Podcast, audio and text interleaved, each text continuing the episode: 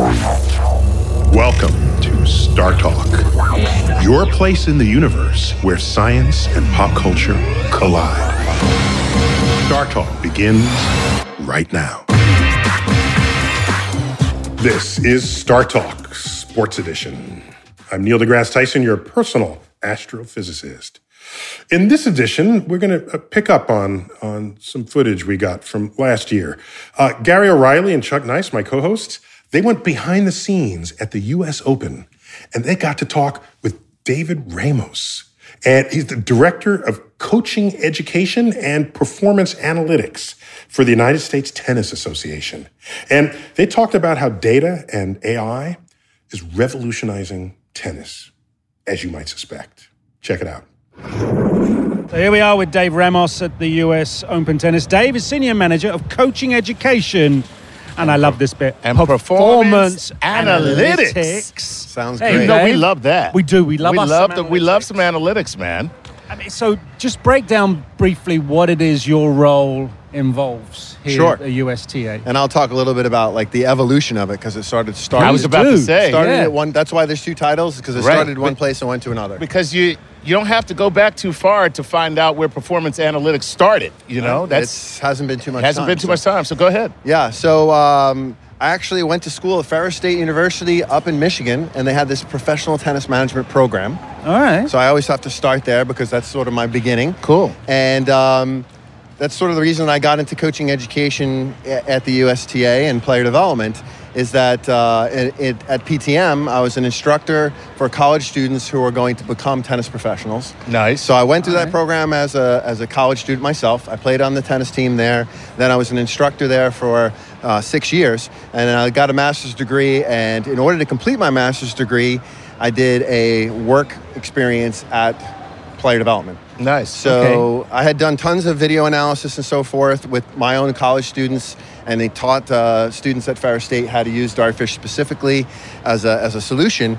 Um, but when I left Ferris State, I wanted to get into doing match analysis. So taking matches, adding data to matches, and tagging them so that I could use, you know, video in a way that I had with technique, but to improve match play specifically. So you were kind of doing what we all know that every NFL team does, which is, yo, Yep. let's watch film on this team. We're playing the Packers this Sunday. Let's watch some film. It's commonplace, and in 2007, it wasn't a whole lot of that going on No. in tennis.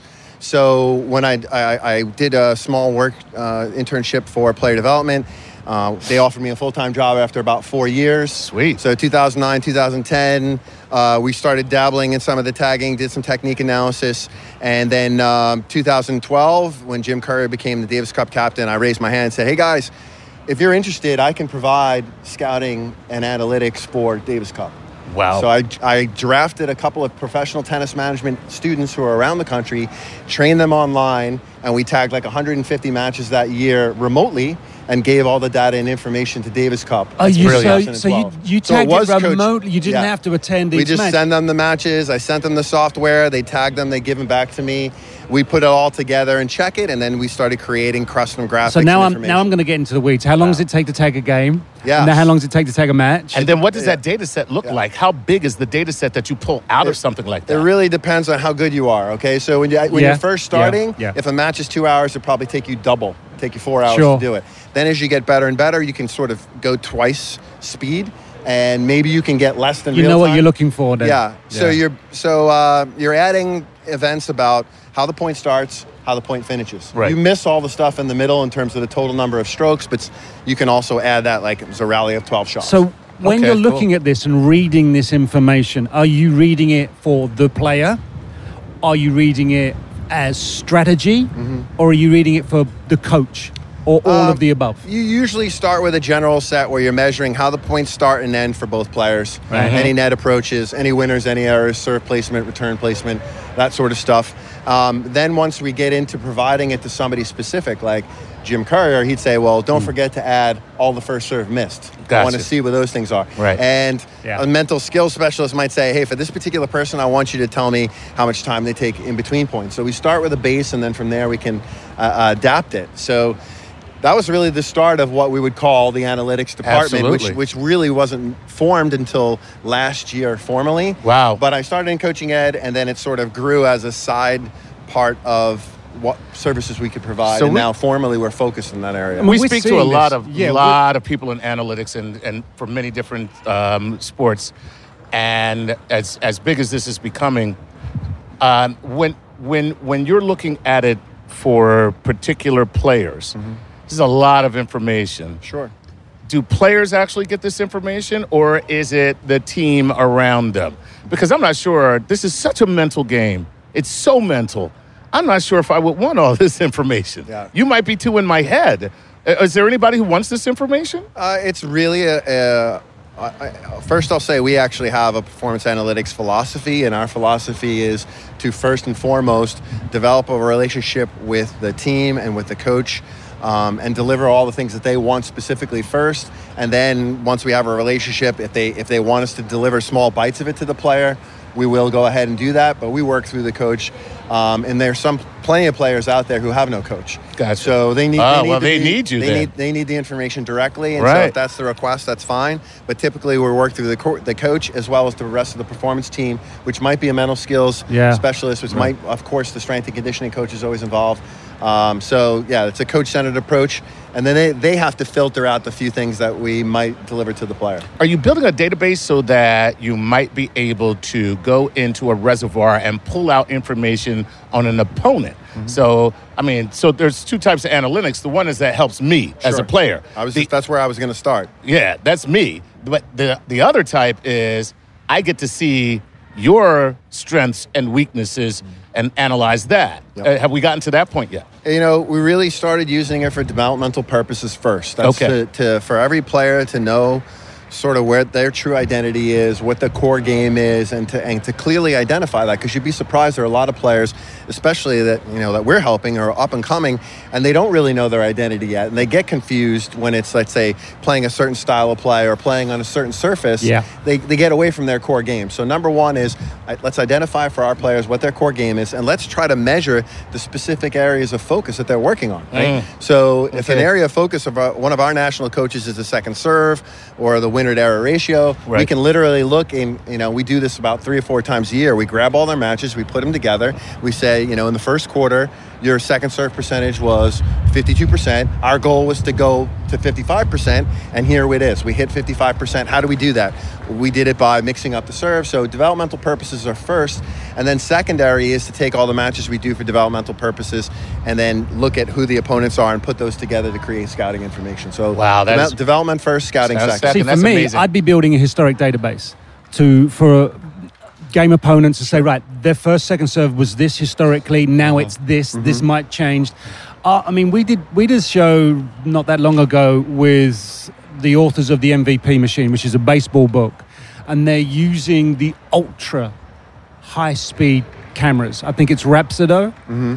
Are you into that kind of system? Uh, because You're just that was hitting all the buttons. You're just, you're just- you- Dude. I'm breaking out the full vocabulary of what performance what we do. That's means. why you're here. 'cause This is we it, can- man. we- That's great. I, can I'm, I'm, I'm happy to have a chance to talk no, about so the it. thing is for me, looking at what the baseball guys did with the hitters and the pitchers, the ability to analyze just the minutest of minutia. movement changes a serve, changes a stroke. Are But you there now? But more importantly, and here's I- I- this is where it gets weird. That minutia is something somebody has to be able to come in and coach on top of. Yep. You know, I mean, we, Someone's happy in I'll, the I'll answer the questions. Uh, there's a couple there. So one is, in addition to doing the analytics that we provide for qualies, we provide match analysis for qualies. So we get all the matches back to the Americans in the play. We give them information on their international opponents. Um, we produced 100 matches that were not broadcast during the course of this tournament and got them back to the players that played them, uh, uh, played them or their opponents within 24 hours by text message. Dude, they love you. Wow. before, right? They love you, So, don't they? Yeah, of course, Yeah. because they're like they have an expectation when they play at the U.S. Open that every match here is broadcast. Well, Right. that's not the case. That's case. not the case. especially for qualies. So then the then the main draws comes up. We do the same exact thing. We send everybody information on their opponents. We within 24 hours show them their own matches, which do go to a match analysis system here that the U.S. Open provides. Mm-hmm. However, virtually zero players log into it because they just don't don't know it's there. Yeah. Wow. But when they get a text message from us that supplies them with the scouting, it says, "Here's your uh, your match information on your opponent. Oh, by the way, here's your match." And we also purchase Hawkeye reports for every single match that's played here. Yeah. So we give them the highest level information and feedback that's possible during the main draw. Then myself and another team of specialized filmers go around to all the courts and film it with high speed and HD cameras. We use the FS700. Yeah. I used one with an external recorder that did 2K 240 frames a second continuous slow motion for the first time. Wow. Where we're able to really look at the technique Yes. and common fundamentals of all the best players and then we can do side by side comparisons with developing Americans and say the reason your serve isn't as good as these top players is Right. okay, you lack the leg drive, you lack the cocking position, you lack the toss consistency. So we, we're really using high speed video to collect the parameters around which the best players play with, but we can also detect small problems or deficiencies in their technique which don't allow them to do certain things. So if you have an Eastern forehand grip on your serve, Yeah. you're going to have trouble hitting a kick serve, and your, your toss is always to the right. Uh, you're not going to be able to hit a kick serve. So we're able to deduce things from the technique that help us to uh, analyze things at a, at a uh, an analytics perspective as well. So Wow.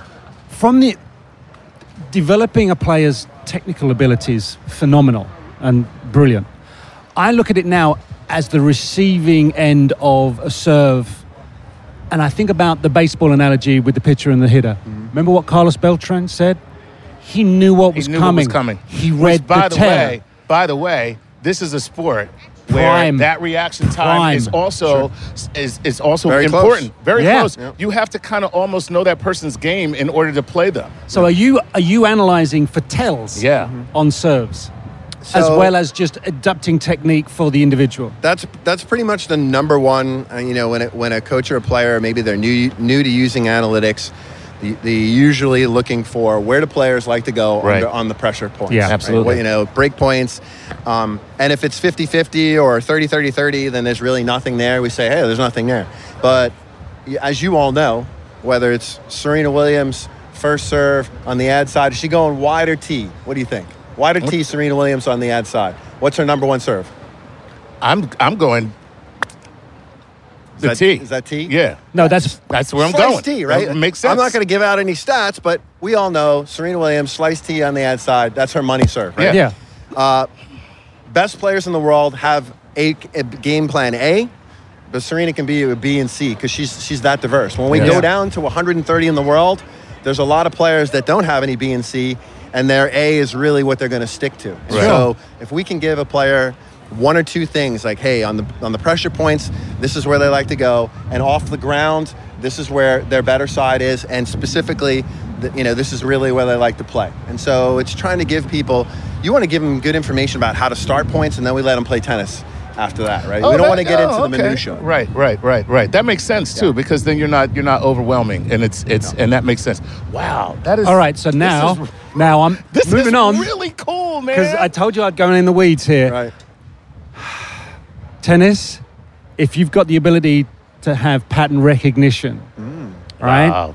Yeah. Now, players do and don't, some can develop, but how long before you go, hey, Watson, analyze this? Been there, done that. Thank you. We're- We've asked already, and uh, and uh, I want to save the best stuff for last, right? Of course. So, through our partnership with IBM, you know they've been a big sponsor at the U.S. Uh, Yes. Open here forever. They provide the data and analytics around the tournament, and uh, we were fortunate enough to be one of a couple departments that's involved in this IBM innovation project. And through this innovation project, we have a couple of main goals. One of them is to use the richest source of data that we have available, which is Hawkeye data. Yeah. All the courts now have Hawkeye data. All the courts now have detailed stats. So we have a combination of detailed stats and Hawkeye data and video that we're getting here at the Open for every single main draw match that we're using in real time to again get back to the athletes and to provide scouting round by round. Okay. So that's that's sort of step one. Step two is to then use AI Right. to look at the patterns that we see within Hawkeye, like patterns of play from deuce and ad side, like the directions. And, it, and what's really critical is that I told you we do point starting and point ending shots, but we're missing all the stuff in between. between, Yeah. Well, Hawkeye and on Watson, they're going to get all the stuff in between, and they're going to be able to look at every single shot and give us things about speed and spin, Right. and all these other and contact point that's not really there in video. And then kind of break it down and say, hey, the, you know, just like the keys to the match that they provide on the IBM site, Yep. in the, the very near future, we're going to be able to use AI to give us those qualities.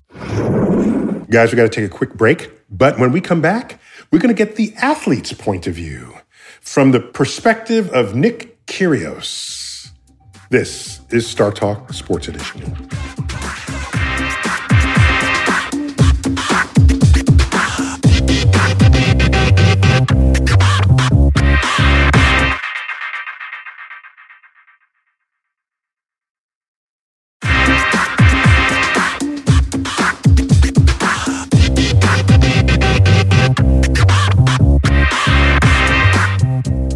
We're back, Star Talk Sports Edition, revolutionizing tennis. So we just came off of a segment with Dave Ramos. That's some crazy stuff that he's talking about. Uh, I guess inevitable when when you realize what role computers are playing in the rest of our lives. Uh, but why don't we get the point of view from a player, uh, a world ranked player? And Oh. I Who told you? so, so- someone told you about my ranking, Neil? So we got Nick Nick Kyrgios. Nick, welcome to Star Talk Sports Edition.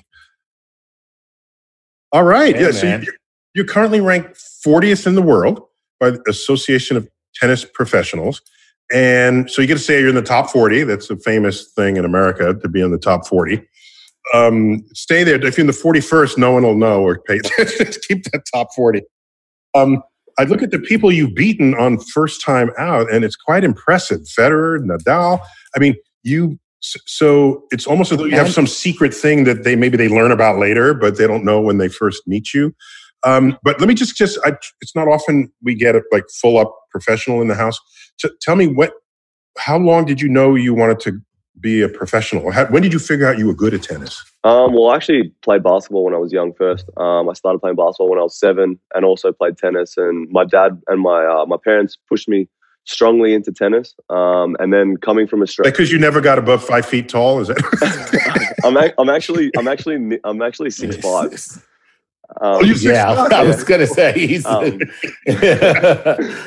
um, but uh, yeah, I mean, I, I play basketball all the time, but um, I love it. Watch it. Boston, massive Boston Celtics fan. Watch it religiously. Um, but yeah, and you know, coming from Australia, the pathway into becoming a tennis player was a lot easier than making it in basketball. So yeah, I went along with that, and it turned out it turned out pretty good. yeah, I would say. Uh, I, I see you're given the understatements as well, so that's a Um, good thing. yeah, but so, so, but you know, Australia has quite the tennis legacy. It's also being one of the arms Yep. of the Grand Slam, and uh, the Australia Open was. Did that in, intrigue you from early on? Was it?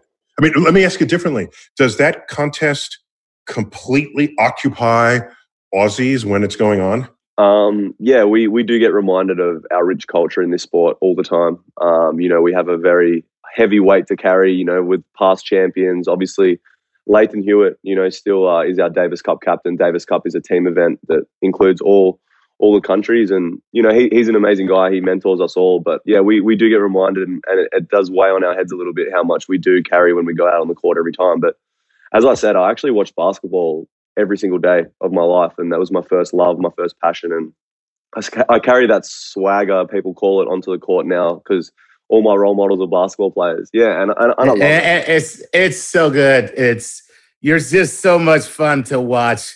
It's so much fun watching you play, and it's so much fun listening to your comments. And uh, you know, uh, so Nick has been kind of, I'll say, uh, finger wagged by the organization a couple of times for things that he said, but yet somehow they always have a microphone on him.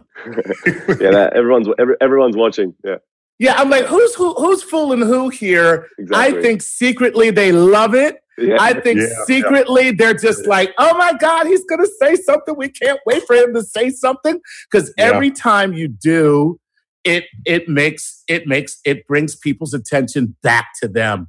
Well, you of course. I mean, at the end of the day, like sports entertainment, and I know that, and I know that where I am in the tennis world, like I, they've kind of given me all this power, like because I know that everyone's watching when I play. Everyone's like, all their eyes are on me, so I know that I'm just having some fun out there. Like I just do my thing, and my my, my role model is Kevin Garnett, so you know how things can Oh, get dicey wow. out there from time to time. There you go. There you go. Yeah. So, Nick, if you're a baller and you're six five and you've obviously got a game and you're thinking, I can do this, what's the moment? I know you said the pathway was that much easier probably for tennis, but there had to be a moment where you just went, I really can do this. Was was that light bulb moment? When when did that occur for you?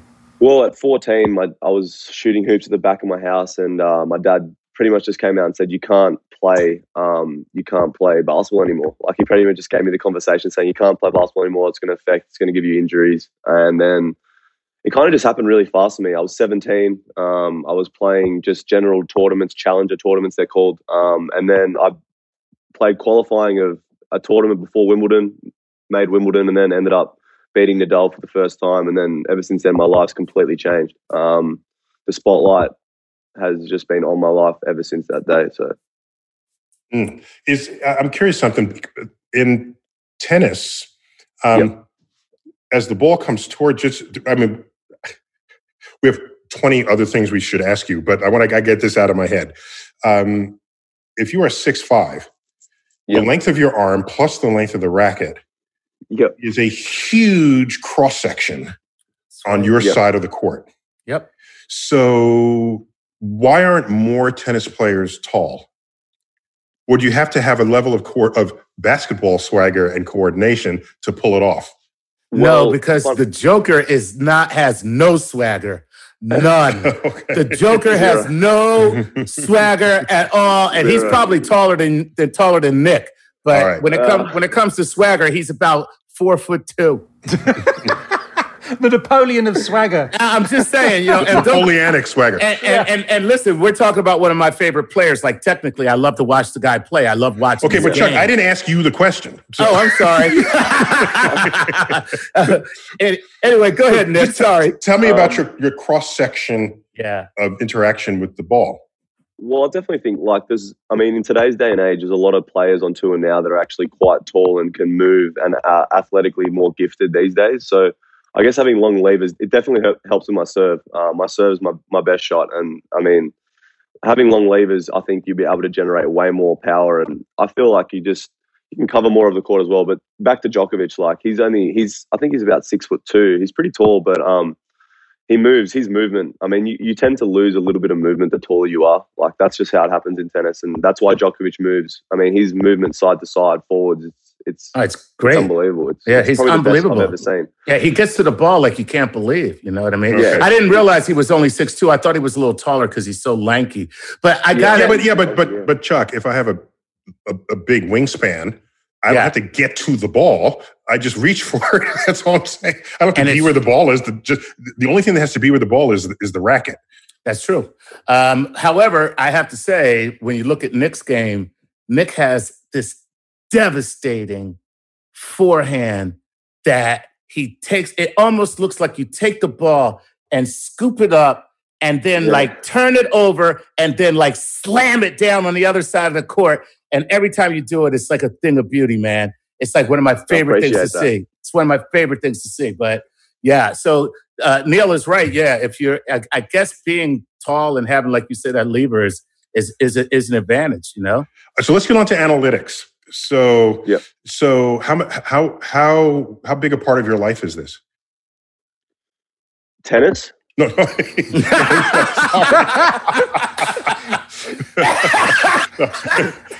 Excuse me. How big a part of your life is tennis analytics? oh right, I was like, um, tennis analytics. Well, I mean, so when when I actually got told that you know you guys wanted to have a chat, now I was all I was pretty excited to get on to get on here, and um, tennis analytics for me, it's funny because like I've never been a big stat guy. Like when people come to me or like there's like a lot of stats of who I'm playing and they say, look, this is where the guy likes to serve. This is what he likes to do on big points. This is what he likes to play in general. This is his style of play. I actually don't really like having any stats or anything in my head. Like I just love going out there playing completely on instinct, um, feeling the feeling the opponent out. I obviously know their strengths and weaknesses and what they tend to do under pressure, but that's about it. I, I really don't like going out there with much information. I like just playing my game and just, and just having fun. Let, let me follow up on that then with like your in-game analytics, okay? because I, you know, one of the things that I enjoy watching about you when you play is that you frustrate opponents. And that is mental, but it is also technical because you'll do things like get to the ball and you'll return shots that they know should have beaten you. And yeah. when you return it, you can see them deflate.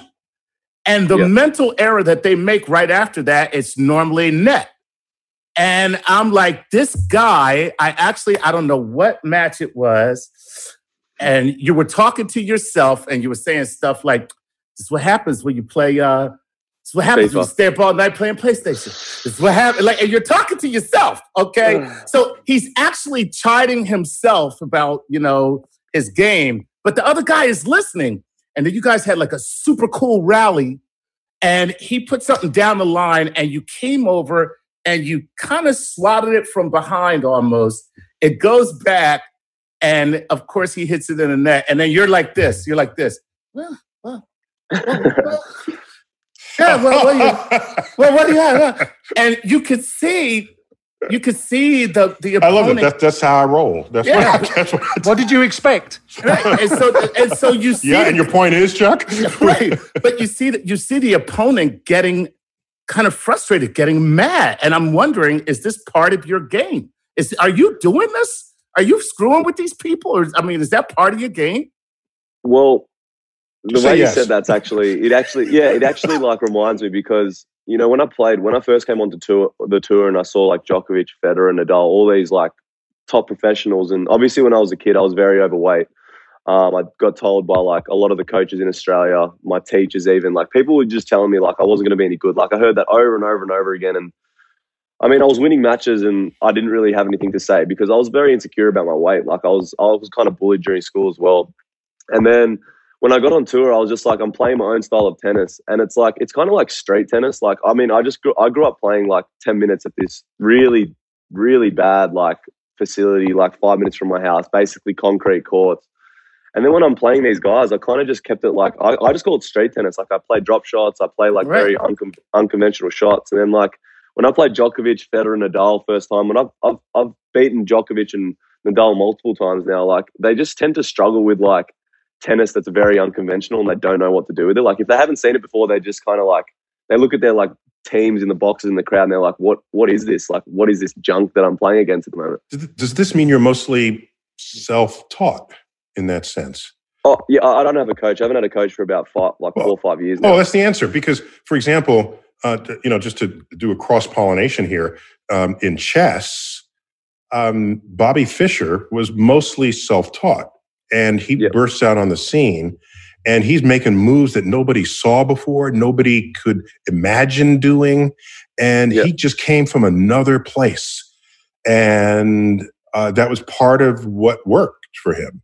And so, uh, so does this mean then that you can create a whole new school of tennis around well, the, your innovations that no, no, one knew to anticipate?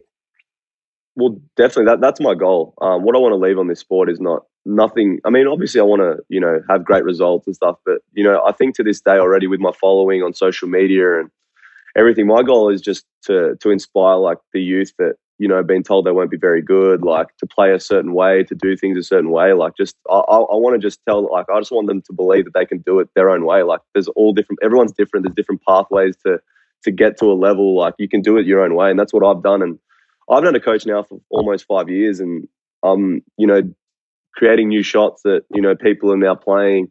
Um, and you know, I obviously had a couple of coaches when I was young to you know build my foundation, but uh, that's that's my goal at the moment. I just want to you know inspire the, the young young people. Okay, but we, that next thing. generation is going to be fed analytics. They're going to know all about you. They're going to know about their own physiology, and yep. surely tennis is going to be transformed, if not already, by this.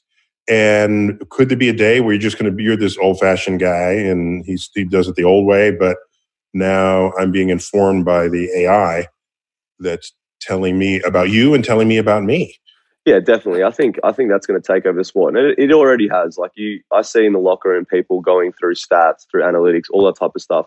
But I do think that it's very. I don't think sport will ever be completely, you know, taken up by analytics. I think there's always going to be some characters like myself who are going to just you know do it their own way and not be so worried about that t- type of stuff. But You don't think it'll com- it'll Um, replace grit, the grit that you show?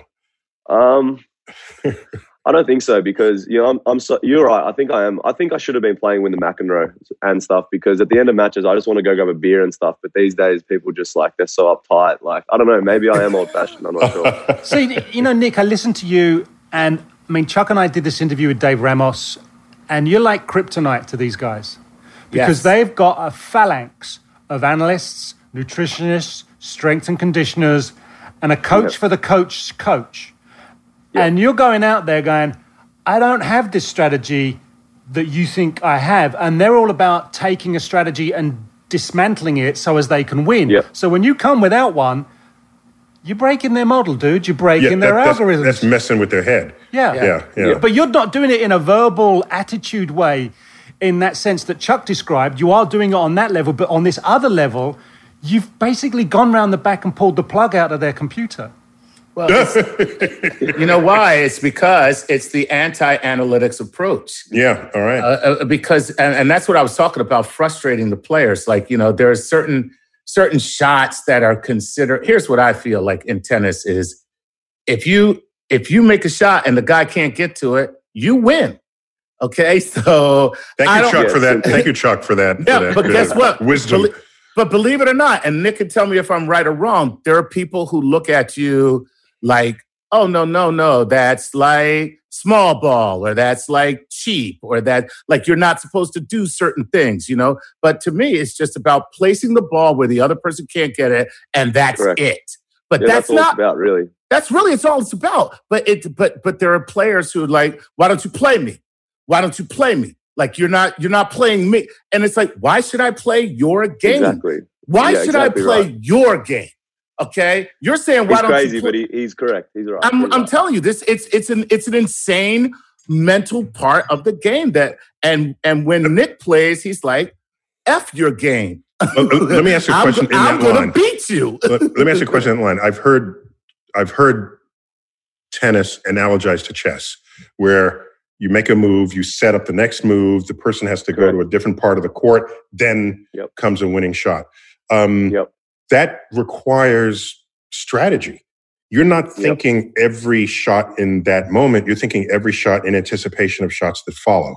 So, what happens if I watch enough videos of you and I get informed Yep. by my computer that this is a rhythm that you take, and then I disrupt your rhythm because I know what you're going to do in advance? Are you nimble enough to change it up in that spot? Oh yeah, hundred percent.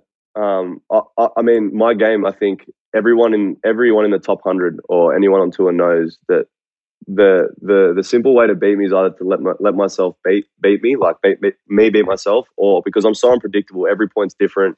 My patterns are so different. I mean, I I don't even. It's as simple as way to put it is I just try and I just try and my motto is always I serve big and I play big, and I just try and keep everything on my racket. I try and hit the ball where I think they're not going to be able to get it. Like that's as simple as I have no patterns really. Like I I don't really. Um, it's you remind me to read. of what they said about Babe Ruth. So all these modern players, they're like have these big muscle regimens so they can, can sit hit 700 home runs. And Babe Ruth hit seven home runs on beer and hot dogs. that, was, Mhm. that was his strategy. he still did it. My mindset might seem a little careless, but like I mean, I. I I care a lot about it. It's just my my my approach to it. Like, I mean, I, I watch basketball guys. Like, you know how they come into games like with like different style, with fashion. You can see their personality. Like, I'm I'm one of the only guys that will walk around tennis courts with like hoodies on, like Jordan ones. Like, I don't know. I just kind of want to do All right, what'll it take- court. What'll it take Yeah. to get your ass into the top 10? You Well, nearly did it, didn't you? Well, you were Yeah, I was, I was, I was, I was 13, and I didn't really have, I didn't have a coach. I won three titles in one year. I was playing well, but I've always lacked consistency. Like, I mean, I think a lot, some of the top players, most every top player in the top 10, like they can work hard every single day, um, and you know they dedicate every small little, tiny bit of their life, diet, stretching. Like I haven't stretched a body part in about, on probably in about eight years. Um, I think my, now, you, now you sound like me. I love it. Whoa. like, Like- profe- profe- like my professionalism and like my consistency is is def it's got like it's got a lot of room for improvement but that's like that's just what you're gonna get. Like that's you know you're gonna have ups and downs, but like that's I've just learned to accept that really. What if you did? What if you said, you know what? I'll have that stretch. I'll go and I'll go and load up some AI, and I'll think not about maybe my opponents, but maybe about my own game. But you might take have my- to do that as in, Yeah. as the twilight years come. Because we- you have to be a little, you know, smarter about it rather than more physical. You might have to rely on that.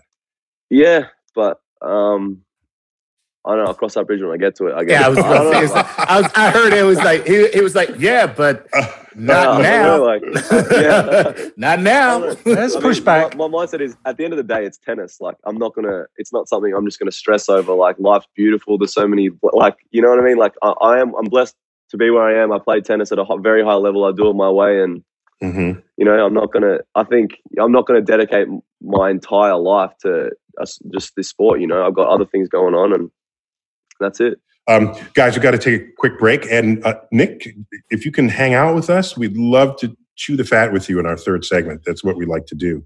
So, can you hang for a bit? Okay. definitely. I'm not going anywhere. Okay. Excellent. This is Star Talk Sports Edition, revolutionizing tennis. We'll be right back.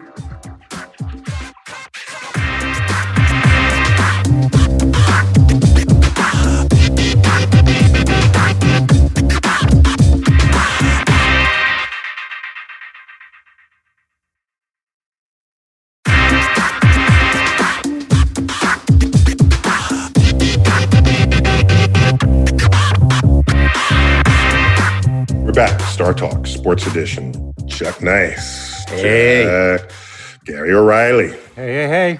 All right. So uh, Nick Kyrgios is going to stay with us as Yeah, we as nice. we chew the fat. Thank you, Nick, for hanging on. And uh, I- so let me just ask: you know, we uh, we were devoting this pro- this show to trying to understand what role analytics plays in when a tennis player can kick another ass, kick the ass of another tennis player, and you're just you. You broke that model. Just crumbling that. Just crushing Sorry, it. you broke it. Crushing that whole You know, concept. the whole thing. Yeah. I mean, Yeah, I tend to go against the grain. Yeah, but you know what? I call, like I said, and when, when we first started, I call it in-game analytics. You know what I mean? I think that what Nick is doing is he's processing the analytics on a like play-to-play basis, point to point. He's figuring out what's going on in situ and figuring out what he has to do to make something happen. And uh, I mean, you know, we call that improvisation if you're on stage as a comic or a jazz artist. Oh, okay. But you know, I think that's what he's doing. I don't know. Maybe I'm wrong, man. So you're Maybe saying I'm Nick wrong. is the No, I jazz artist of tennis? I like that. Yeah, I like that's what I would. Yeah, I would. I would. That's how I would describe it. It's more like jazz. It's like you know what you know what the bass line is. You know what the melody is, right? But then all of a sudden, if you're in sync, and it only works when you're in sync.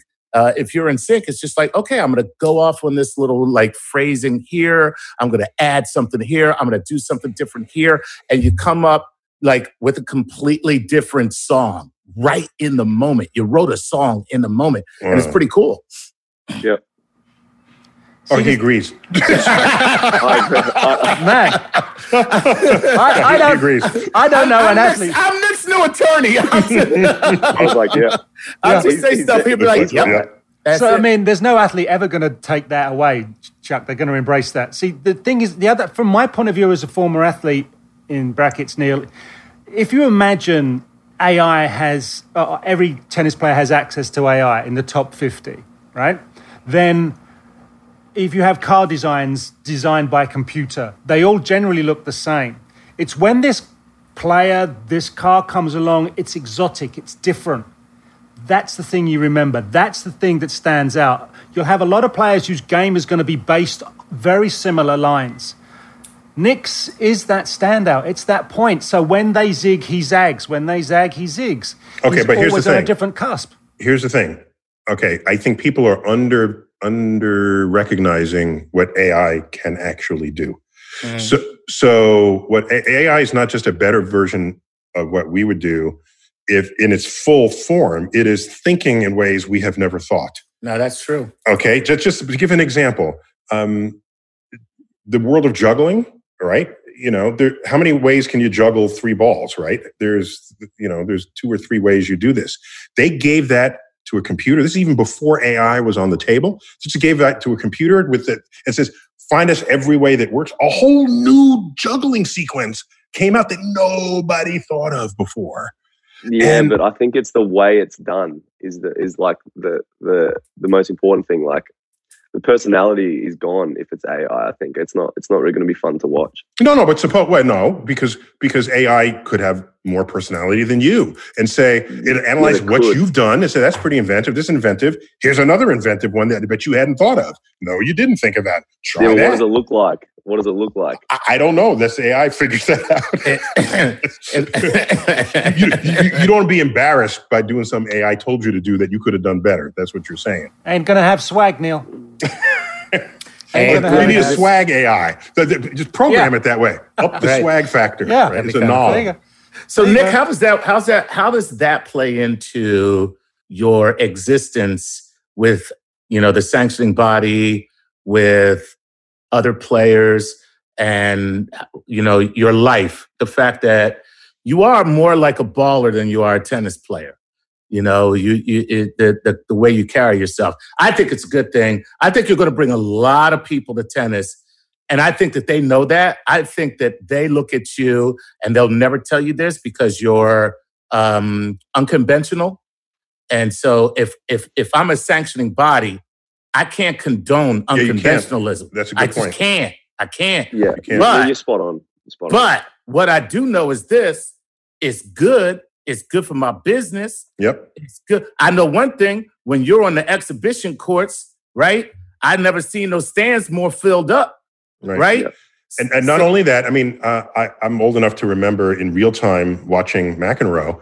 No one would condone anything he said or did, but Oh, you watched the game. and they you wanted loved to see it, what he was going to do next. and they Exactly. loved it. Yeah. The, yeah, the love they UST they loved Not it, to man. analyze, analogize you to him. I'm just saying it's an example, just what Chuck is talking about, where you're you're you're too unorthodox to be sa- endorsed by the agency, right. Of course. but secretly behind closed doors, you They're like, say, oh, this Oh, guy's yeah. great. You're just what they need. Speaking of Yeah. McEnroe, what do you think of, of what he said just about you a little while ago? "What was that? uh, he was like, Are you this trying to start a fight?" No, man, I didn't say it. I didn't say it. I didn't say it. McEnroe said it. Okay, don't get mad at me. I'm just bringing it up. Okay, I'll, you know what I mean. Okay, what, as- what did he say? What did he say? as far as I'm concerned, he's old and, and and he can't play tennis anymore. So you know, I mean, you know, Nick could very easily be like, "Have a coke and a smile and shut the f up." So, like Okay. Nick could easily say that. So, Right, but right. anyway, here's what happened. Um, McEnroe was critical of Nick uh, uh, for about some some on court uh, comments and behavior, but then he turned around and he was like, "Look." This guy is super talented. This guy has everything it takes. If he really wants to be serious, then he should get serious. If not, he should go do something else. Whoa.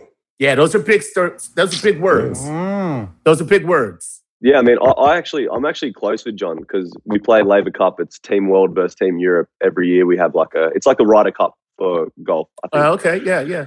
and um, What's that um, one called? It's the the, The Laver Cup. the Laver Laver Cup. Cup. Interesting. I, okay, Yeah, I'm familiar with And that. um, Team World actually our versus Team. Europe.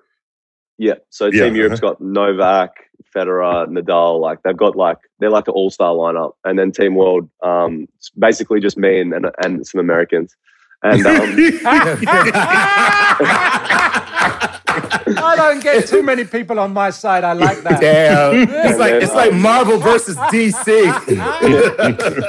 and then um and then like he's our captain and once he didn't know me like once we met each other we literally like bonded like crazy like we're actually great friends now Yeah. and then when he realized that i'm actually crazier than him he's kind of just given up like he's given up like he tried to he tried to like give me some advice and then like when he really just met me and just like how i was and just like he just knew that like no, no comment or anything he said was going to actually influence anything i did like it just had to come from within and and then he just now we just now every time he talks to me after we finish, he literally just like let's just grab a beer or something. Like that's what it is. That's the chat now. It's nothing That's like cool. tennis. So it's and that's and that's the way I prefer it. To be honest, like I I I understand that just like people are different. They're going to go about it different ways. Like that's just how it is. Yeah, like you can't exactly. make someone do something they don't want to do ever. Right. Like, ever. Absolutely. So let me ask you this then. Let me ask you this.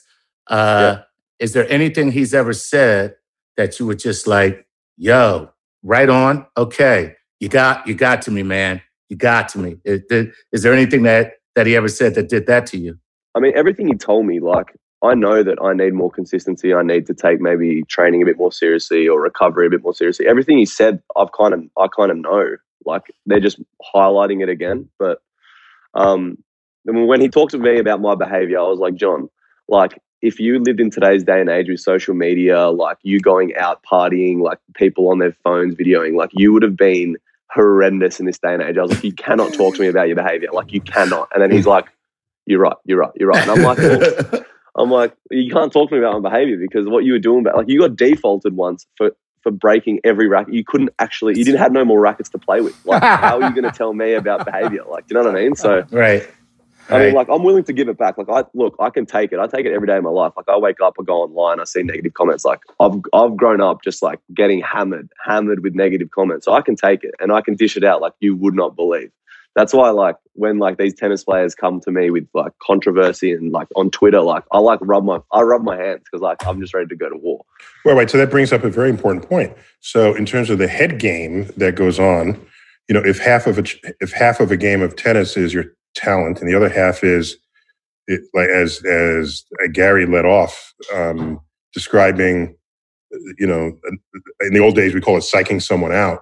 Um, yep. Is it possible that someone could uh, perturb you uh, rather strategically in a Twitter thread, knowing you're reading it, and now you're a little bit flustered for your next game, or are you above all of that? Nah, am I'm, I'm like, I do it in a joke. Or does it feed you? Like, does that make you no, better? I, like you don't understand how much I love this like topic, like of just like going out there and just getting in someone's head. Like I love it. Like I just do this. I just do like for instance, when we change ends, so tennis is, I love, the thing I love about tennis, like you change ends every two games, right? You cross ends. And then, like, I just like look at my opponent every time. Like, I'll just look at him and see how he's like, if he's looking anywhere, if he's looking at me, like, but every, everything, everything I've noticed over the last, like, couple years, like, every time I cross ends, the opponent's always looking at what I'm doing, like, always. So straight away, I know that, like, I'm in, I'm in their head because they're thinking externally now. They're not even thinking about how they're feeling. They're just looking at what I'm doing how I'm doing it, if I'm talking to myself, self commenting, or just like playing with the crowd, high fiving the crowd. Like I'm, I'm already won like half the battle. So now if I just focus on my game, they're, they're, they're in trouble. How much of what you do is reading a tell on an opponent?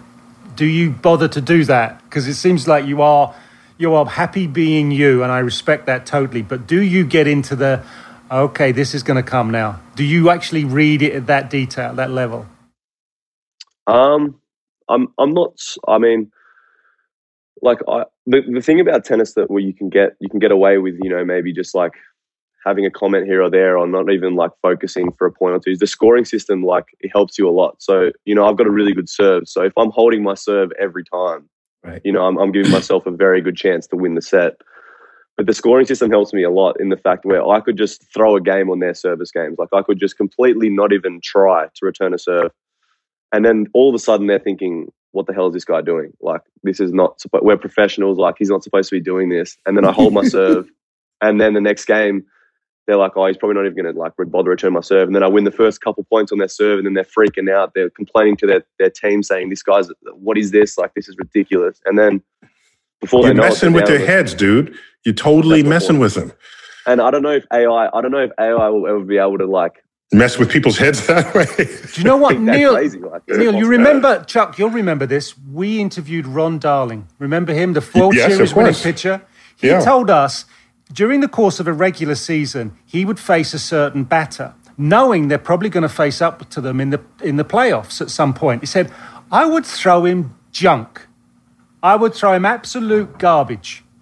And when we came to the playoffs, he'd be thinking he'd be getting the same stuff served up and then he just he'd smoke him. He'd trash him absolutely. So Nick Nick's t- treading maybe not a well trodden path, but a, a path that is in an, in the yeah very similar. Okay, so let me confess that probably that's the last thing AI will ever know how to do. Mind you, if it's listening, it's probably already worked it out. Yeah. guys, we got to bring this to a close here. All right, uh, oh, Nick, it's been really great having you. And I appreciate it, guys. Just getting so inside inside sort of the anatomy of tennis in general and especially inside your tennis anatomy. Yeah, I was about to say, this is not the general tennis consensus. no, no, no, no. Like, you're talking to a strange cat. Yeah, definitely, definitely. Um, we like that. Gary, good to have you. Chuck, Pleasure. as always. Oh, it's a pleasure. So we got we've got to wrap it up there. Uh, Nick, thanks for being on this on, on Star Talk. Uh, we, we delighted to have you get your insights not only into the sport but into yourself, uh, which was quite No worries. I love it. Excellent, excellent. Gary, always good to have you. Chuck, Thank you. Always a pleasure. always there. I'm Neil deGrasse Tyson, your personal astrophysicist, bidding you to keep looking up.